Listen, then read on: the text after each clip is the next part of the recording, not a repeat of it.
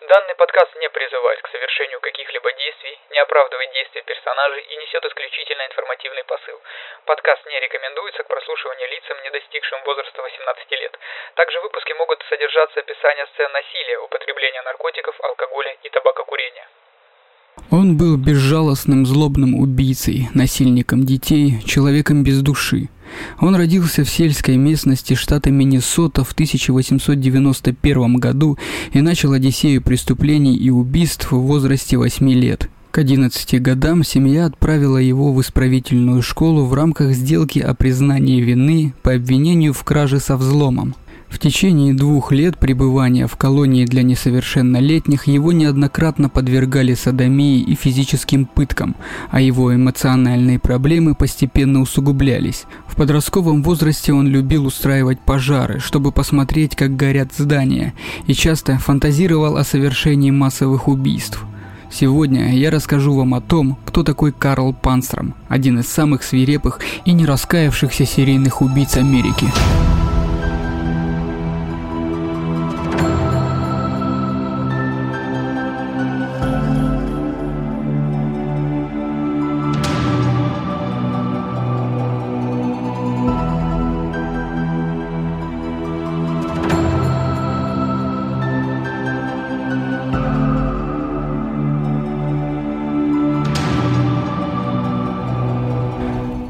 Карл Панцером родился 28 июня 1891 года на заброшенной ферме в северной Миннесоте.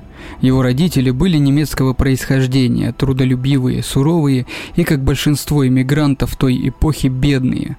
В итоге у Карла было пять братьев и одна сестра. Позже он говорил, что его братья и сестры были честными и преданными фермерами, хотя эти черты не передались ему – я был человеком-животным с самого рождения. Я был вором и лжецом. Когда Карлу исполнилось 7 лет, его родители расторгли свой брак. Конечно, для людей их экономического уровня не было ни разводов, ни судов, ни алиментов. Его отец просто однажды ушел с фермы и больше не вернулся. В результате семью ждало мрачное будущее. Они работали на ферме от зари до зари, и им почти ничего не доставалось за свои труды. В первые годы жизни Карла постоянно били его братья по любой причине, даже самой незначительной. Э, все считали, что это нормально обманывать меня, лгать мне и пинать меня, когда им вздумается. А вздумается им это довольно часто. Писал он позже. Карл вломился в дом соседа, когда ему было 11 лет. Он украл все, что попало ему под руки, включая пистолет – его быстро обнаружили братья, которые избили его до потери сознания. Позднее Карл был арестован за это преступление и в 1903 году был отправлен в государственную учебную школу штата Миннесота, исправительное учреждение для несовершеннолетних. В школе Панцерому пришлось нелегко. Его били деревянными досками, толстыми кожаными ремнями, плетьми и тяжелыми веслами. Там он проходил христианское обучение, и когда он плохо себя вел или не усваивал уроки должным образом, на него нападали злые и мстительные служители. Поскольку Карл не получил формального образования, живя на ферме, он не умел хорошо читать. За это его также регулярно били. «Может быть, я и не достиг многого в научном плане, но я научился становиться первоклассным лжецом», — говорит Карл. Вскоре у него появилась ненависть к служителям и всему, что связано с религией, которую он считал причиной своих страданий. Сначала я начал думать, что мне несправедливо навязывают религию. Затем я начал ненавидеть тех, кто издевался надо мной. Потом я стал думать, что буду мстить так быстро и так часто, как только смогу. Рассказывал он позже. Чем больше побоев он терпел, тем сильнее становилась его ненависть. Но все это время Карл планировал месть. В ночь на 7 июля 1905 года он приготовил простое устройство, которое устроило пожар после того, как он покинул здание. Огонь быстро охватил мастерскую в школе, и она сгорела дотла, а Карл лежал в своей постели и смеялся над зрелищем сладкой мести. В конце 1905 года Карл выбрался из ужасов Государственной учебной школы Миннесоты. В своей автобиографии он писал Просидев там около двух лет, я был признан комиссией по условно-досрочному освобождению хорошим, чистым мальчиком с хорошими моральными принципами, чистыми как лилия и заслуживающими доверия тех, кто стоял у власти в учреждении, куда я был отправлен на исправление. Да, конечно, я исправился. Да еще как исправился. Когда я вышел оттуда, я знал все об Иисусе и Библии. Так много, что я знал, что все это пустая болтовня. Но это было не все, что я знал. Христиане научили меня, как быть лицемером, и я узнал больше о воровстве, лжи, ненависти, сожжении и убийстве. Я узнал, что пенис мальчиков можно использовать не только для мочеиспускания, и что прямая кишка может быть использована не только для спринцевания. О да, я узнал чертовски много от моих опытных инструкторов, предоставленных мне бесплатно обществом в целом и штатом Миннесота в частности. После лечения, которое я там получил, и уроков, которые я извлек из этого, я полностью решил, как буду жить дальше. Я решил, что буду грабить, жечь, уничтожать и убивать все, куда бы я ни пошел, и всех, кого смогу, пока буду жить. Именно так меня перевоспитали в государственной школе Миннесоты. В возрасте 14 лет Панцрама отправили работать в поле на ферме его матери. Предвидя мрачное будущее, связанное с изнурительным трудом без всякого вознаграждения, он убедил мать отправить его в другую школу. Там он вскоре вступил в спор с учителем, который несколько раз избивал его кнутом. Карлу удалось раздобыть пистолет и принести его в школу, чтобы убить учителя на глазах у всего класса. Но замысел провалился, когда во время рукопашной схватки оружие выпало из его брюк на пол в классе классе. Его выгнали из школы, и он вернулся на ферму. Через две недели он сел на товарный поезд и навсегда покинул ферму в Миннесоте.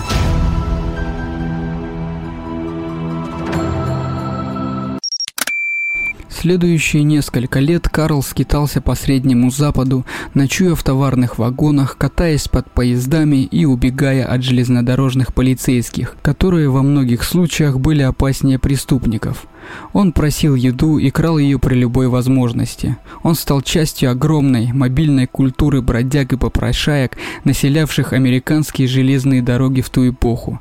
Это были предвоенные годы, время безумия, бешеной активности и масштабных социальных перемен – это был период экспансии в Соединенных Штатах, растущего финансового бума, который резко закончился крахом фондового рынка в черный вторник 1929 года. Позже наступило время беззакония, вдохновленное экспериментом национального закона о запрете 1919 года, который породил почти всеобщее неуважение к власти. Казалось, что повсюду орудуют преступники. Вскоре после отъезда из Миннесоты Карл ехал в товарном поезде, направлявшемся на запад из Миннесоты. Он наткнулся на четырех мужчин, которые расположились лагерем в вагоне с пиломатериалами. Они сказали, что могут купить ему хорошую одежду и дать теплое место для сна. Но сначала они хотели, чтобы я кое-что для них сделал. Писал Панцер много лет спустя. Все четверо мужчин подвергли его групповому изнасилованию. Я плакал, умолял и просил о пощаде, жалости и сочувствии. Но ничто из того, что я мог сказать или сделать, не могло отвадить их от этой цели. Ему удалось спастись, но этот инцидент, возможно, уничтожил все оставшиеся в нем чувства сострадания. Через некоторое время Панцрам попал в тюрьму в Батте, штат Монтана, за кражу со взломом и был приговорен к одному году заключения в реформаторской колонии штата Монтана в Майлс-Сити. В 1907 году Карл и еще один заключенный Джимми Бенсон совершают удачный побег. В соседнем городе они раздобыли оружие и отправились бродить по стране. Вот так Панцрам пишет о тех событиях в своей автобиографии. Мы провели вместе около месяца. Мы шли на восток, постоянно воровали и грабили. А еще я учил его поджигать церкви. Впоследствии ограбления и поджоги церквей станут одним из излюбленных преступлений маньяка. В декабре 1907 года Панцером прибыл в город Хелена, штат Монтана. Там солгал о своем возрасте и записался в армию США. Он отправился в лагерь подготовки, который в то время располагался в форте Уильяма Генри Харрисона, отдаленном пункте на западе Монтаны. Карла определили рядовым в роту А 6-го пехотного полка, В свой первый день в форме Панцером был привлечен к ответственности за неподчинение и отказ от выполнения служебных обязанностей. В течение следующего месяца его несколько раз сажали в тюрьму за различные мелкие правонарушения. Панцраму было абсолютно незнакомо чувство дисциплины, а потому большую часть своей службы он проводил на гауптвахте, но дезертировать не осмеливался. Как-никак, военная форма в некотором роде прикрывала его от преследования полиции, да и бродяжничать порядком надоело. И Карл терпел почти 4 месяца. В апреле 1908 года он вскрыл коптерку и украл обмундирование почти на 100 долларов, весьма приличная сумма по тем временам. Он собирался сбыть украденное в ближайшем городке, но не сумел незаметно покинуть расположение воинской части. 20 апреля 1908 года Панцром был признан виновным в краже со взломом и приговорен к трем годам каторги. Кроме того, Панцрама уволили из вооруженных сил и удержали его жалование. Последнее обстоятельство особенно возмутило преступника. Он написал письмо военному министру. В то время этот пост занимал будущий президент США Уильям Тафт. Скорее всего, когда он писал отказ на просьбу Панцрама, он вряд ли предполагал, что их дорожки еще пересекутся. Так как по документам Карлу было уже 18 лет, отбывать наказание его отправили в одну из самых суровых тюрем того времени – Ливенворд в штате Канзас. Несмотря на то, что Карлу в то время было лишь 16 лет, он выглядел как взрослый мужчина, так что никаких скидок охрана ему не делала. Панцером перенес многочисленные побои и вскоре отчаялся вырваться на свободу.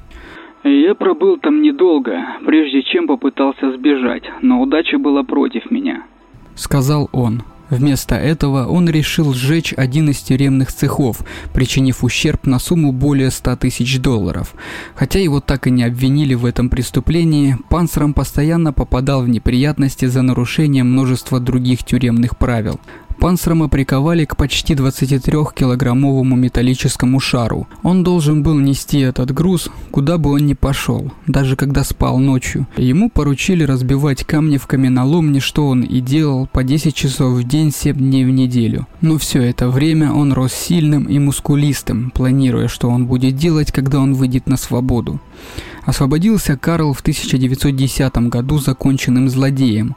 Ему некуда было идти и нечем заниматься, кроме как колесить по стране, оставляя за собой сожженные церкви, жилые дома, сараи, ограбленных фермеров. Его несколько раз арестовывали, но из-за разобщенности полицейских разных штатов полиция не имела возможности получить оперативную информацию от соседей, а разные законы позволяли Панцраму избегать суровых наказаний, ведь его в каждом штате штате судили как в первый раз. Маньяк быстро оказывался на свободе и срочно уезжал в другой штат, чтобы снова поджигать и снова грабить. Именно в этот период началась первая кровавая серия маньяка.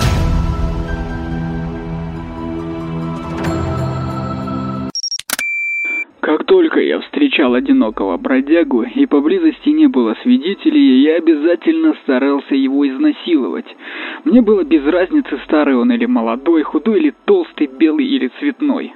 Писал маньяк в своей биографии. Летом 1911 года Карл Панцером был арестован в Калифорнии за кражу велосипеда и приговорен к шести месяцам тюремного заключения. Но сбежал всего через месяц и опять поспешил покинуть штат. Для побега он воспользовался излюбленным способом – запрыгнул в товарный вагон. Правда, перед тем, как уехать из Калифорнии, он успел добраться до тайника с оружием, которое спрятал незадолго до ареста. Но тут удача едва не изменила маньяку. Вместе с Панцеромом на товарнике ехали еще двое бомжей, и в товарном вагоне их заметил полицейский. Но вместо того, чтобы арестовать бродяг, полицейский стал вымогать у них деньги. Попутчики Карла готовы были отдавать последнее, но у маньяка были другие планы. Он выхватил пистолет и приставил его к голове полицейского, после чего разоружил стража порядка, выгреб все из его карманов и изнасиловал на глазах попутчиков, после чего потребовал, чтобы бродяги сделали то же самое. Когда те исполнили требования Карла, он прямо на ходу выбросил всех троих из поезда. В 1913 году Панцером в очередной раз попадает в тюрьму. На этот раз Панцером назвался Джеффом Дэвисом, и правоохранительные органы не узнали в нем злостного рецидивиста. Он получил всего год тюремного заключения за кражу со взломом. 27 апреля 1913 года Панцрам, он же Джефф Дэвис, был помещен в государственную тюрьму Дир Лодж, штат Монтана. В тюрьме Панцрам неожиданно столкнулся со своим давним приятелем Джимми Бенсоном, с которым в свое время сбежал из исправительной колонии. Вместе они стали готовиться к очередному побегу. Но совершенно неожиданно Бенсона перевели в другую тюрьму, и Карлу пришлось бежать одному. Он сбежал 13 ноября 1913 года. Через неделю он был арестован за кражу со взломом взломом при попытке залезть на ферму. Во время ареста маньяк назвался Джефф Роудс, но тут же был разоблачен как Карл Панцером и вернулся в Дирлодж, получив дополнительный год. Он был освобожден 3 марта 1915 года.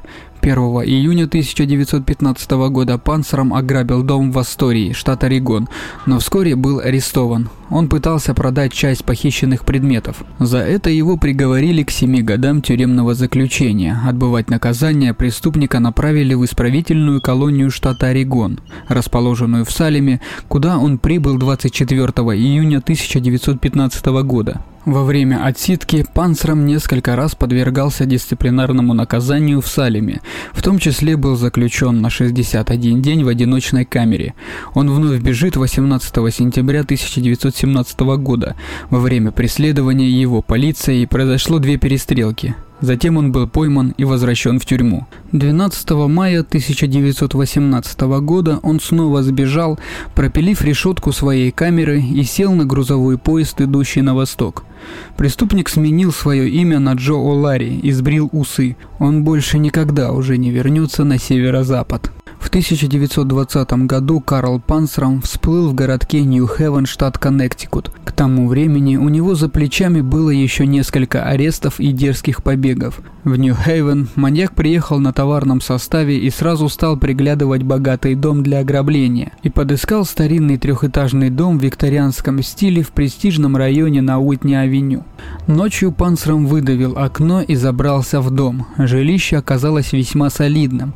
Хозяев дома не было, и маньяк мог спокойно обследовать все помещения. Он нашел тайник, где лежал пистолет 45-го калибра и довольно много драгоценностей. А еще там лежала приличная сумма денег и именные облигации, на которых было указано имя Уильям Говард Тафт. В то время Тафт был бывшим президентом США и нынешним профессором права в Ельском университете в Нью-Хейвене. Панцером, прочитав имя на облигациях, возликовал. Именно этот человек в свое время отправил его в жуткую тюрьму Ливенфорд. А теперь Маньяк сумел отомстить своему обидчику. Он добрался до нижнего Иссайда Манхэттена, где продал большую часть драгоценностей и украденных облигаций. Позже он писал, что «В результате этого ограбления я получил около трех тысяч долларов наличными и оставил себе некоторые вещи, включая пистолет Кольта 45-го калибра. На эти деньги я купил яхту Акиста». Он зарегистрировал яхту на имя Джона О'Ларри, псевдоним, который он использовал, когда жил в Нью-Йорке. Далее он проплыл на яхте вверх по Ист-Ривер, на восток через Лонг-Айленд-Саунд, мимо южного берега Бронкса, города Нью-Рошель, Рая и к скалистому побережью Коннектикута. По пути он взломал десятки лодок, стоявших на стоянке, и украл выпивку, оружие, припасы, все, что попало ему в руки. Одной из таких лодок была Барбара II, 50-футовое судно, принадлежавшее семье Марселот из Норфолка, штат Вирджиния. В конце концов он пришвартовал Акисту в яхт-клубе Нью-Хейвена, где и поселился на некоторое время, наслаждаясь жаркой погодой, попивая запрещенное спиртное и обдумывая своих будущих жертв. Посещая нижний Ист-Сайд Манхэттена, Панцером заметил толпы моряков, которые выходили с кораблей, пришвартованных вдоль Ист-Ривер. Он понял, что многие из них ищут работу на отходящих грузовых судах или местных лодках. Это была эпоха огромной активности судоходства, эпоха океанских лайнеров, когда международные путешествия осуществлялись в основном по морю. Бродя по узким улочкам Ист-Виллиджа, он разработал план ограбления и убийства. Тогда я решил, что было бы неплохо нанять несколько моряков, чтобы они работали на меня. Привести их на мою яхту, напоить, совершить с ними садомию, ограбить их, а затем убить. Так я и сделал. В течение нескольких недель он спускался в район Саут-стрит и выбирал одну или две жертвы. Панцером говорил им, что у него есть работа на борту яхты и ему нужны палубные рабочие. Он обещал им все, что угодно, лишь бы они попали на борт яхты Акиста, которую он поставил на якорь у острова Сити, у подножия Кэрол-стрит. Он оставался там в течение всего лета 1920 года. Сити-Айленд – это небольшой участок суши площадью около двух квадратных миль, недалеко от Бронкса. В 1920 году Сити-Айленд представлял собой уединенное морское поселение, состоящее из рыбацких лодок, производителей парусов и жителей, которые занимались своими делами. Поначалу большинство людей не обращали внимания на капитана Джона О'Лири, задумчивого незнакомца, который сходил на берег только за припасами и, казалось, каждую неделю набирал новую команду. Каждый день или два я отправлялся в Нью-Йорк, околачивался возле дома 25 по Южной улице и присматривался к морякам. Говорит Панцером. Когда он убеждал их подняться на борт его яхты, они работали, может быть, один день. Мы пили вино и ужинали, а когда они достаточно напивались, то ложились спать. Когда они засыпали, я доставал свой пистолет 45-го калибра, который я украл из дома мистера Тафта, и вышибал им мозги. Затем он привязывал к каждому телу камень и переносил их в свою шлюпку. Он поплыл на восток в Лонг-Айленд-Саунд рядом с маньяком Казань, названным так потому, что во время революционной войны британские войска приковывали мятежных колонистов к скалам и ждали прилива, чтобы утопить пленников. Там, в 90 метрах от маяка, панцером сбрасывал своих жертв в море. А они все еще там, 10 из них. Я занимался этим делом около трех недель. Моя лодка была полна краденных вещей. Писал он позже. Но жители Сити-Айленда вскоре стали подозревать Акисту и ее капитана. Панцером понял, что ему нужно сменить место. Он плыл вдоль побережья Нью-Джерси со своими последними двумя пассажирами, пока не достиг острова Лонг-Бич, где намеревался убить их обоих. В конце августа 1920 года разыгрался сильный шторм, и Акиста разбилась в дребезги о скалы. Панцером доплыл до берега и едва спасся. Он вступил в морской союз и участвовал в кровавой разборке со штрейкбрейхерами. Массовую драку попытались пресечь сотрудники полиции, и Панцером, недолго думая, открыл по ним пальбу из пистолета. Ему пришлось срочно скрываться, и новые коллеги помогли ему перебраться на корабль, отправляющийся в Анголу. В конце концов, он получил работу в нефтяной компании Sinclair Oil Company в качестве бригадира на буровой установке. В то время американская нефтяная промышленность участвовала в разведочной экспедиции по поиску новых источников нефти в Африке. В прибрежном городе Луанда Панцером изнасиловал и убил 11-летнего мальчика. Маленький негритянский мальчик лет 11 или 12 пришел бездельничать, сказал он. Панцером заманил мальчика обратно на территорию нефтяной компании Синклер, где совершил сексуальное насилие и убил его, пробив ему голову камнем. Я оставил его там, но сначала я совершил с ним садомию, а затем убил. Его мозги вытекали из ушей, когда я оставил его, и он никогда не будет мертвее. После этого убийства Панцером вернулся в залив Лабита на побережье Атлантического океана, где несколько недель жил в рыбацкой деревне. Местные жители подозревали его в убийстве, но доказать это так и не удалось. Несколько недель спустя он нанял шесть туземцев, чтобы те взяли его с собой в джунгли для охоты на крокодилов, за которых европейские спекулянты в Конго предлагали огромные деньги. Позднее туземцы потребовали свою долю прибыли. Они поплыли в джунгли не подозревая, что у Панцерма на уме. Когда они спускались вниз по реке, Панцером застрелил всех шестерых мужчин. Для человека со средним уровнем интеллекта убить сразу шестерых кажется почти невозможным. Мне было гораздо легче убить этих шестерых негров, чем одного из молодых парней, которых я убил позже. А некоторым из них было всего 11 или 12 лет. Говорил он. Маньяк выстрелил им всем в спину одному за другим. Пока они лежали в окровавленном каное, Панцером снова выстрелил каждому туземцу в затылок. Затем он скормил тела голодным крокодилам и поплыл обратно в бухту Лабита. Когда он причалил лодку, он понял, что должен выбраться из Конго, поскольку десятки людей видели меня в бухте Лабита, когда я нанял этих людей и каноэ. Маньяк обманом проник на судно, следующее в Лиссабон. Оттуда уже на другом корабле вернулся в США. Следующие пять лет пути Панцрама отмечены кровью не только мужчин, но и мальчиков. Изувер изнасиловал и убил двух маленьких мальчиков, сбив одного до смерти камнем. Это случилось 18 июля 1922 года в Салеме, штат Массачусетс. Другого он задушил позже, примерно через год возле Нью-Хейвена.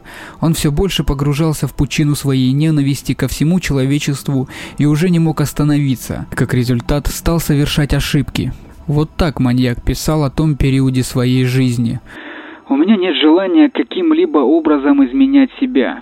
Мое единственное желание – это изменить людей, которые пытаются изменить меня. А единственный способ изменять людей, по моему убеждению, это убивать их. Мой девиз – грабь, насилуй, убивай». Он по-прежнему подолгу не задерживался там, где совершил преступление, но теперь за ним следовали трупы, которые находили довольно быстро. Полиция всех штатов восточного побережья США принялась с большой активностью искать серийного убийцу и педофила. К тому времени в правоохранительных органах были доказательства того, что человек, похожий на Карла Панцрама, несмотря на то, что маньяк всегда представлялся разными именами, его принято называть именно этим именем, причастен как минимум к четырем убийствам. Казалось, маньяк совсем наплевал на осторожность. Несколько раз его видели свидетели, когда он направлялся с мальчиками в безлюдные места, а потом их находили мертвыми. Я ненадолго присел, чтобы поразмыслить. Пока я сидел, ко мне подбежал ребенок лет 11-12. Он что-то искал, и я помог ему найти. Затем отвел его на свалку и оставил там. Но сначала я его ткнул, а потом убил. Когда я уходил, у него мозги текли через уши. Он был совершенно дохлый, мертвее не бывает. Вспоминает Панцером в своей автобиографии. Кольцо вокруг маньяка постепенно сжималось. Незадолго перед арестом маньяк восстановил лицензию на капитанство и документы на погибшую яхту. Панцером планировал найти схожую по обводам лодку, украсть ее, перекрасить и уплыть подальше от ставшего слишком горячим побережья, но не успел.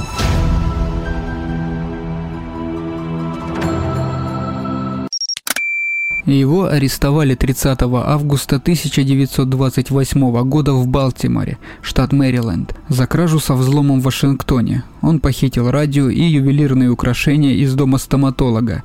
Это произошло 20 августа 1928 года.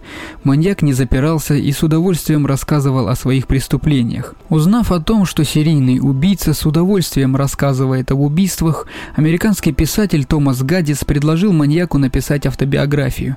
Тот согласился. Страницу за страницей Панцером описывал свою одиссею убийств и изнасилований, охватившую несколько континентов. Ни о чем из этого он никогда не сожалел. Карл никогда не сдерживался чувством вины или раскаяния. Он видел преступление и насилие как способ отомстить миру. Не имело значения, что люди, которых он преследовал, не причиняли ему боли. Кто-то, кто угодно, должен был заплатить. Эта книга была издана лишь через 40 лет после смерти маньяка. Слишком уж кровавой и зловещей оказалась исповедь убийцы, и Гадис долго не осмеливался издавать эту книгу. В итоге маньяка приговорили к пожизненному заключению. Прибыв в тюрьму номер 31614 Федерального пенитенциарного учреждения Ливенфорта, он предупредил начальника тюрьмы – я убью любого человека, который меня побеспокоит. Панцером считался слишком психопатичным, чтобы смешиваться с общим тюремным населением. В рукописном письме начальнику тюрьмы от 26 марта 1929 года Панцером просил о другой работе и писал «Я хочу эту работу, потому что я отбываю большой срок. Я старый чудак и хочу быть сам по себе. Я калека, и работа, которая у меня сейчас есть, мне не нравится. Сломанные лодыжки мне стоять мешают. Я говорю искренне. Карл Панцером, номер 31614.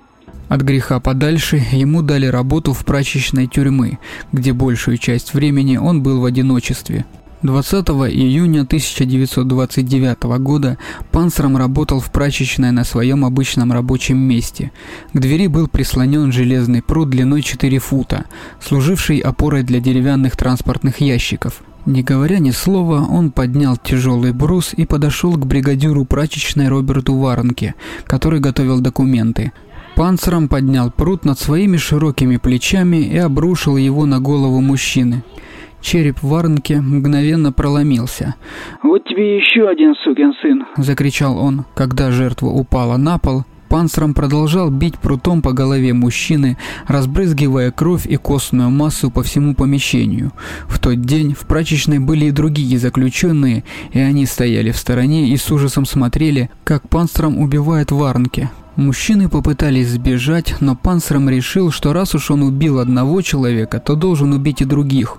Он напал на одного из заключенных в углу комнаты и успел сломать ему руку, прежде чем тот смог убежать. Остальные заключенные отчаянно пытались выбраться из комнаты, но двери были заперты. Все мужчины начали кричать о помощи, а Панцером гонялся за ними по комнате, кричал, ругался, размахивал огромным железным прутом, разбивал кости, столы светильники, разламывал мебель на куски и заставлял испуганных заключенных ползти по стенам, чтобы убежать от разъяренного безумца. В тюрьме прозвучал сигнал общей тревоги, и десятки охранников, вооруженных автоматами и мощными винтовками, подбежали к прачечной. Охранники заглянули через решетку в комнату и увидели маньяка Панцрама, который держал 20-фунтовый стальной пруд, как бейсбольную биту. Его одежда была изодрана и с ног до головы покрыта свежей кровью. «Я только что убил Варнки», – спокойно сказал он охранникам. «Впустите меня».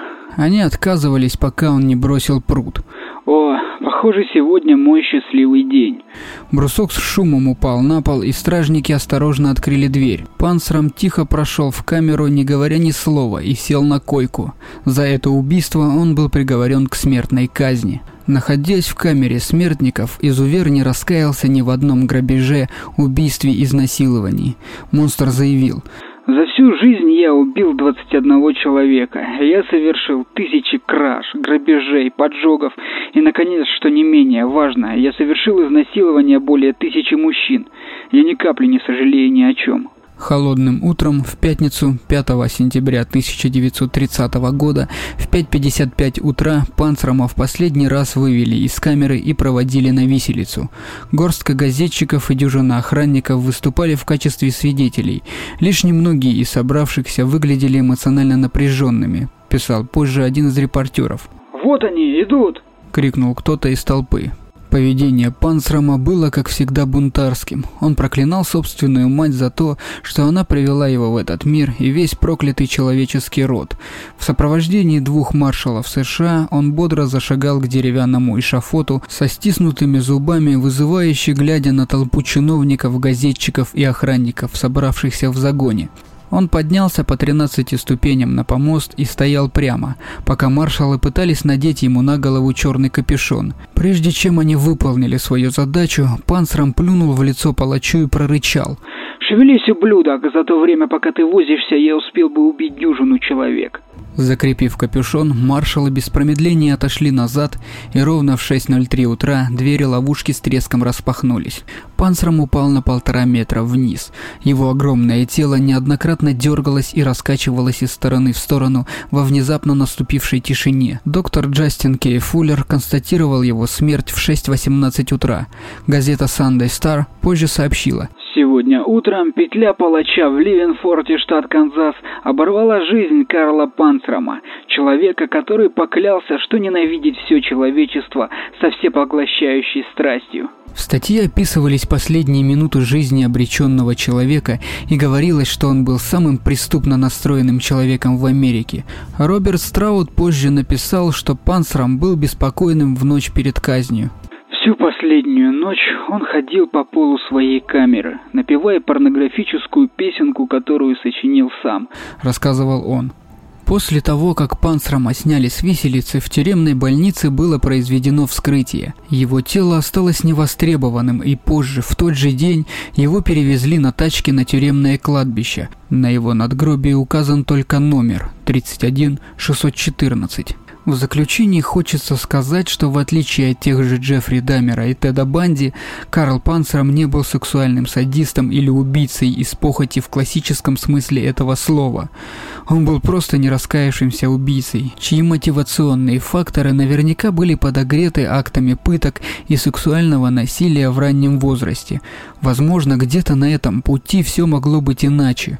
Может быть, он мог бы стать кем-то другим, этого никто никогда не узнает, но список его преступлений поистине поразителен. Друзья, спасибо, что дослушали выпуск до конца. На этом мой рассказ о самом подлом серийном убийце с пистолетом президента Карле Панцерами заканчивается. Я попрошу вас распространить данный подкаст, рассказать о нем друзьям и близким. По возможности оцените данный выпуск на вашей платформе. Этот подкаст выходит на всех актуальных подкаст-площадках Apple Podcast, Google Podcast, CastBox, Яндекс.Музыка и прочих. Также у меня появилась группа во ВКонтакте, и там уже выходит выходят подкасты и будут выходить материалы по ним. Подпишитесь, если интересно. Ссылки на источники и материалы к подкасту. Сайт creepypasta.com.ru Сайт ru.цитаты.нет Сайт crimelibrary.com Сайт life.ru Они также указаны в шоу-нотах. Спасибо за внимание. Пока.